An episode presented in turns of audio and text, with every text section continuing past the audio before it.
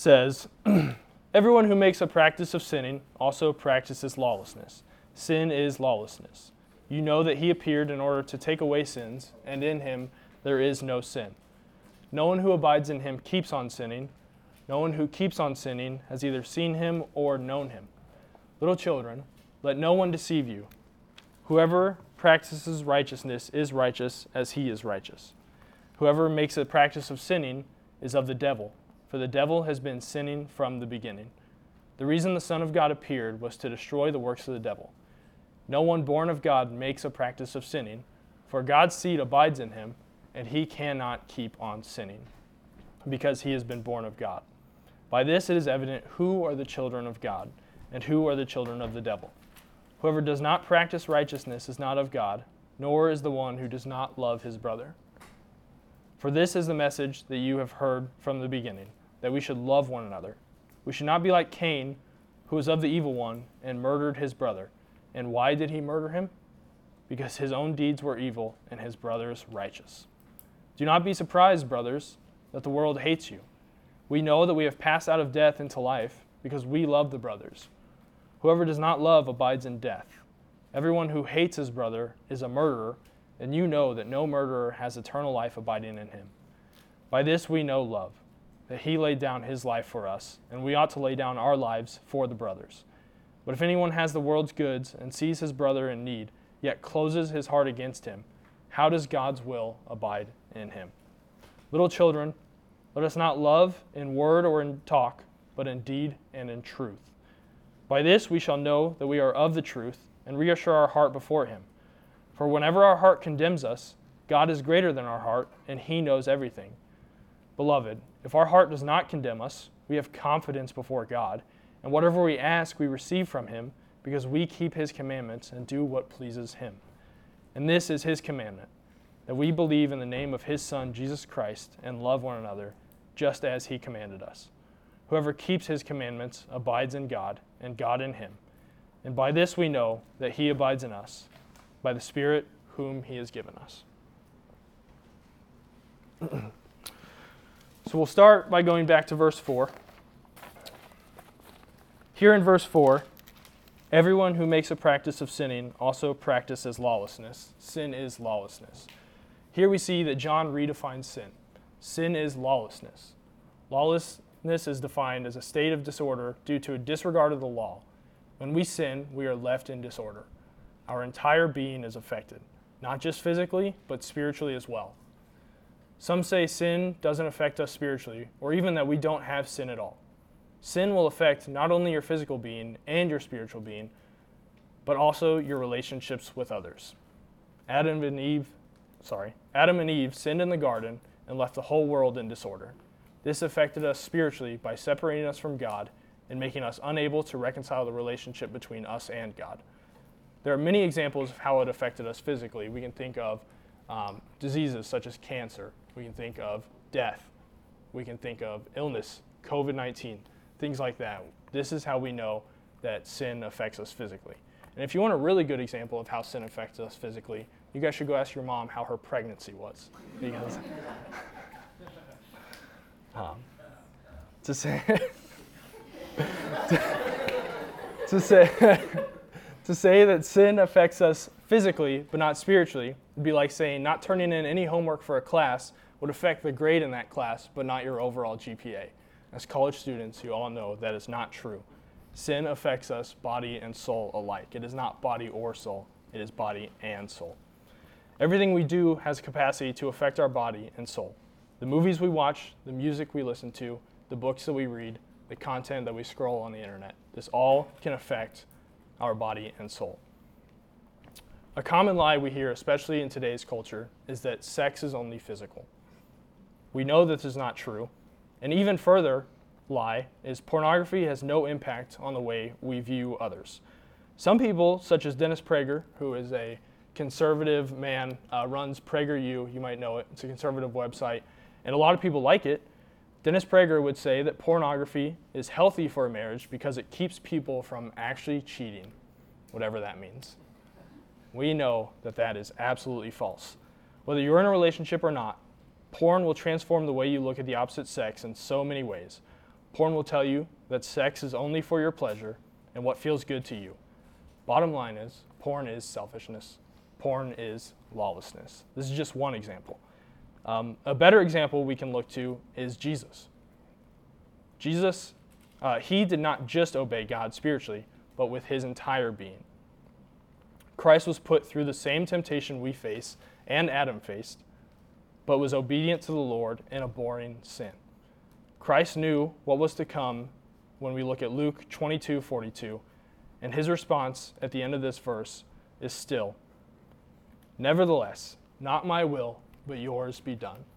Christ was the night before going to face the worst death penalty a man has ever faced on earth.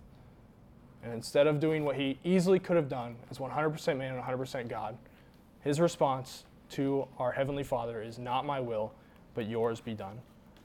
Christ modeled obedience perfectly for us and has shown us how we are to treat sin. Going further into verses 5 and 6, the He that these verses are referring to is Jesus Christ. Some of your Bibles may say appeared, some may say manifested, some may say revealed. The point is, Jesus actually came in the flesh and was sinless, contrary to the belief of the opposers at the time of this letter, and also contrary to the belief of many people we come into contact with today. No one who abides in him keeps on sinning. No one who keeps on sinning has either seen him or known him. Of course, this is not saying that we will be perfect as soon as we are saved. This is not talking about one single sin. It is talking about the habit of sin in our lives. Some would contend and say to sin is to be human. This is said as just a brush off excuse for sinning.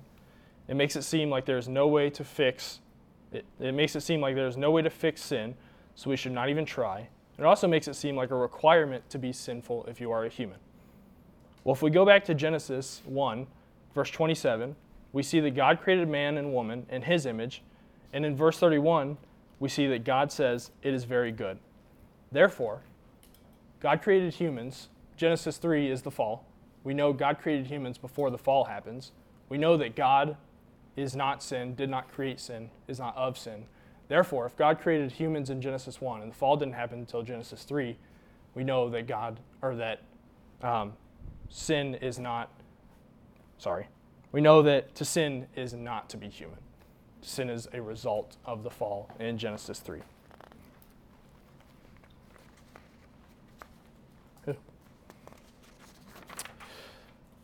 Um, then we'll look to verses 7 and 8.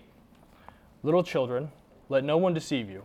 Whoever practices righteousness is righteous as he is righteous. Whoever makes a practice of sinning is of the devil for the devil has been sinning from the beginning. The reason the Son of God appeared was to destroy the works of the devil. Do not be deceived. What you do matters in accordance with your faith. There are consequences to choosing sin versus choosing Jesus Christ. We can refer back to verse 4 and clearly see this. Sin will always drive a wedge between you and God, and will also drive a wedge between you and the ones you consider friends and family sin will never be able to give what it offers. We'll turn over to Proverbs 5, 3 through 6. If you want to turn there, you can, but like I said, you don't have to. Proverbs uh, 5, 3 through 6 says this For the lips of a forbidden woman drip honey, and her speech is smoother than oil. But at the end, she is bitter as wormwood, sharp as a two edged sword. Her feet go down to death, her steps follow the path to Sheol. She does not ponder the path of life. Her ways wander, and she does not know it. This is a perfect example of what sin does. Sin is the honey from her lips. Sin will tell us that it is good. Sin will entice us. Sin will try to get us to go after it. You must do what Joshua does in Joshua 24 14 and 15 says this Now therefore, fear the Lord and serve him in sincerity and in faithfulness. Put away the gods that your fathers served beyond the river and in Egypt and serve the Lord. And if it is evil in your eyes to serve the Lord, choose this day whom you will serve. Whether the gods your fathers served in the region beyond the river, or the gods of the Amorites in whose land you dwell. But as for me and my house, we will serve the Lord.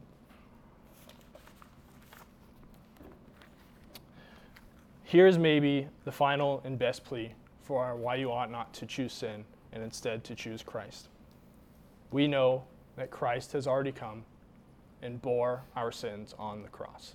So, no matter what sin entices you to do, no matter what promises it offers, Christ already died for our sins on the cross. Therefore, sin is defeated and it has no power over us. If you choose sin, you cannot win. Choosing Christ is the only way.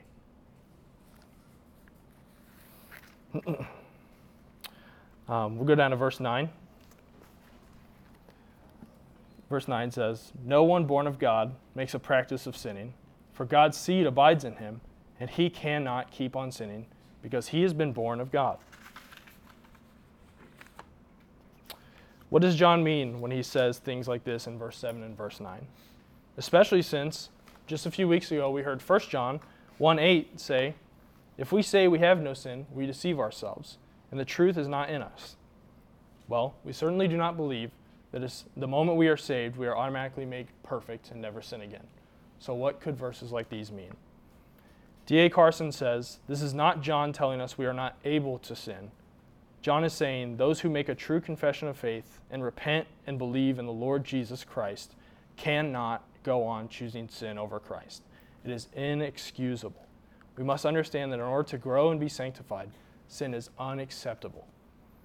Here's an example this is like when you're playing a game of pickup basketball and you're on defense and you're guarding the person with the ball. Your opponent or your teammate might look to you and say, You cannot let him score. The proper response to your teammate in this situation would not be to say, Oh, I bet I can, and then open your hips and let him drive into the lane and score the game winning bucket. Your teammate does not mean you are not able to let him score. This is not a challenge from your teammate. This is your teammate telling you, you cannot let him score because it is detrimental to the team and we will lose this game. You cannot sin because it is detrimental to our lives. You cannot sin. Um, maybe a helpful way to look at, or maybe a, another helpful person to hear on this is Charles Spurgeon. Charles Spurgeon says, If Christ has died for me, ungodly as I am, without strength as I am, then I cannot live in sin any longer. I must arouse myself to love and serve him who has redeemed me. I cannot truffle with the evil that killed my best friend. I must be holy for his sake. How can I live in sin when he has died to save me from it? Hmm. Verse 10 By this it is evident who are the children of God and who are the children of the devil. Whoever does not practice righteousness is not of God, nor the one who does not love his brother. This is how we can be reassured that we are of God.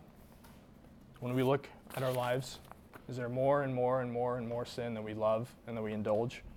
Or is there repentance and belief in Christ and sanctification from the Lord?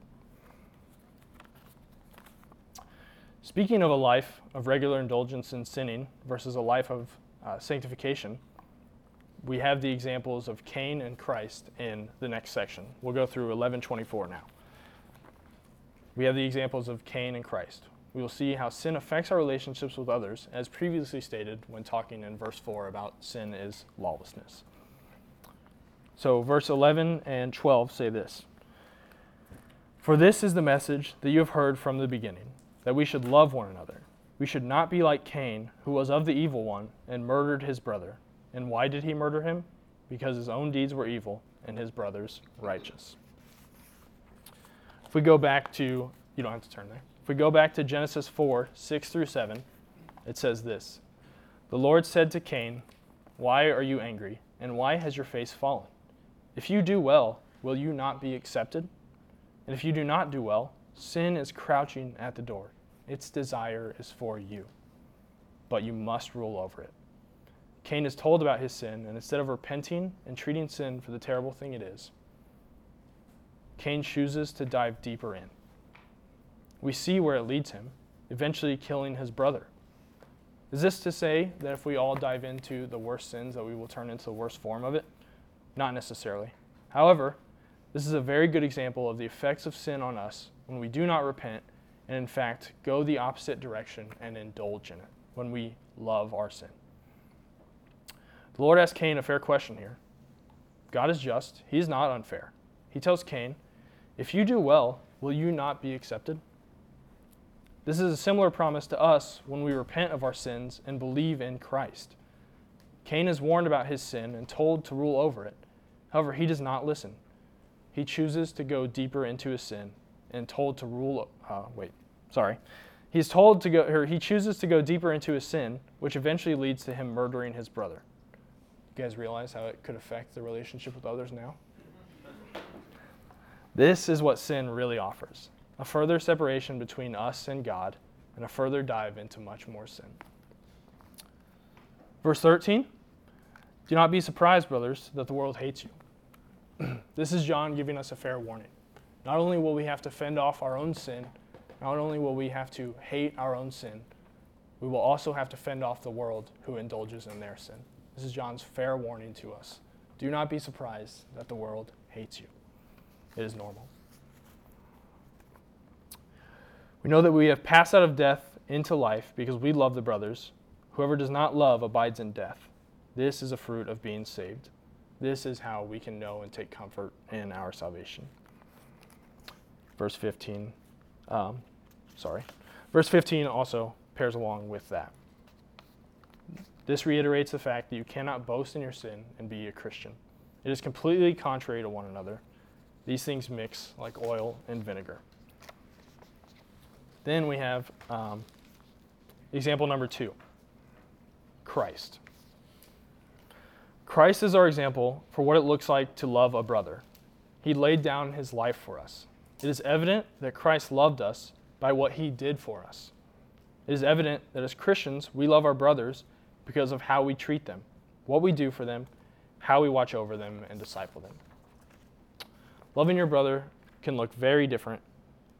Oh no. Loving your brother can look very different and all still be correct. One I think of that is hated by many people today is calling a brother or sister out for their sin. It is actually unloving to allow a brother or sister conti- to continue in sin. How many Christians have you heard say, I don't care what people do as long as it doesn't bother me? Or, my personal favorite, well, man, that's just going to be between them and God. This misses the mark so badly. This is contrary to what loving a brother or sister looks like. Caring for our brother is tackling them off their train tracks when they say when they feel perfectly safe being there. It is holding them down as the train that is sin passes by. Loving our brother or sister looks like praying for them at all times. If you truly love your brothers and sisters as Christ loves us, you must tell them when sin is festering. You must beg them to turn away from their sin and look to Christ. Thank the Lord that sanctification is not a lonely road. Thank the Lord that sanctification is not a lonely road. It is not, you do you, and I'll do me, and we'll see who ends up better off in the end.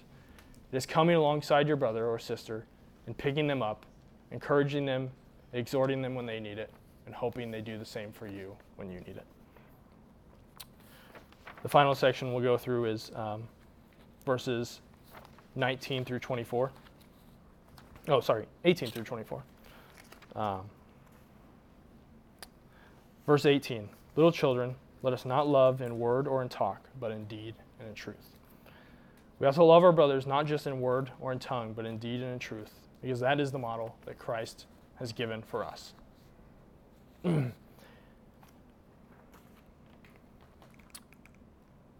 verse 20, or sorry, verse 19. By this we shall know that we are of the truth and reassure our heart before Him. For whenever our heart condemns us, God is greater than our heart, and He knows everything. If your heart condemns you, you have assurance in knowing that our heart is not the final judge. God is, and He knows more than our heart. In fact, He knows everything. One commentator says it like this Although our lives may bear fruit that we are covered in the blood of Christ, there will be times where our heart convinces us that we could not possibly go to the Lord with the sin we have committed. This is contrary to God's character as a loving Father. Do not listen to your heart. the Lord already said he would forgive you, and he does not lie to us.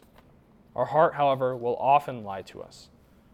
Our Father God is a wonderful, gracious Lord who loves his children so much so that he sent his one and only Son to die on the cross for him. Do not trust your heart. Trust the Lord.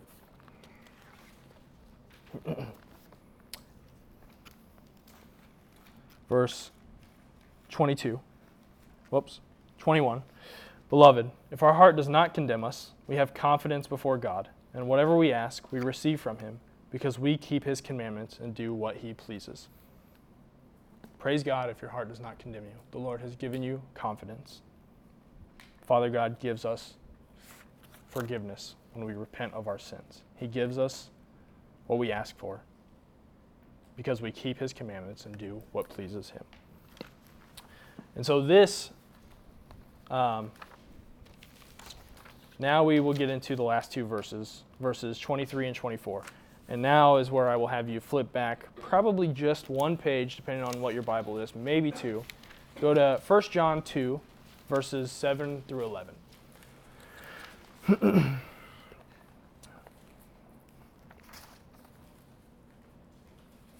These verses say this Beloved, I'm writing you no new commandment, but an old commandment that you had from the beginning. The old commandment is the word that you have heard. At the same time, it is a new commandment that I am writing to you, which is true in him and in you, because the darkness is passing away and the true light is already shining. Whoever says he is in the light and hates his brother is still in darkness. Whoever loves his brother abides in the light, and in him there is no cause for stumbling. But whoever hates his brother is in the darkness and walks in the darkness and does not know where he is going, because the darkness has blinded him.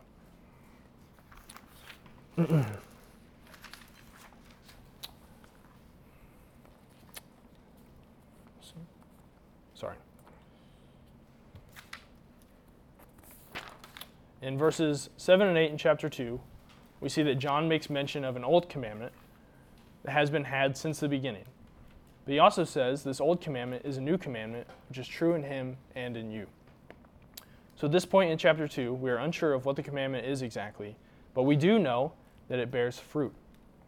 Whoever says he is in the light and hates his brother is still in darkness. Whoever loves his brother is still in the light, and in him there is no cause for stumbling. Now we can go back to 1 John 3 11 through 24. John talks about these things as well, but instead of talking about the new commandment first, he gets more specific about what it looks like to love your brother as we just saw. He uses the example of Christ to show us what true love is. Then in verse 23, he wraps the section up by telling us, And this is his commandment, that we believe in the name of his Son, Jesus Christ, and love one another, just as he commanded us. So now we see that John was talking about Jesus. Jesus is the commandment. Jesus is our example of true faith and true love. This command is rich because it sets us free from sin and allows us to truly love our neighbor as Christ loved us. It gives us obedience to our Holy Father, and God abides in us through the Holy Spirit out of this. I'll leave you with this. Be assured in your faith in Jesus Christ and love your neighbor as yourself. These cannot be separated, and we see that all throughout the text. You join me in prayer?